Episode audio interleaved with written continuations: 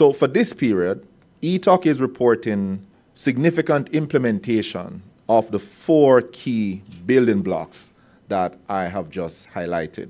Specifically, the Mona School of Business has completed work on an implementation plan and also the, or should, should I say, a broad based monitoring and evaluation framework has also been finalized.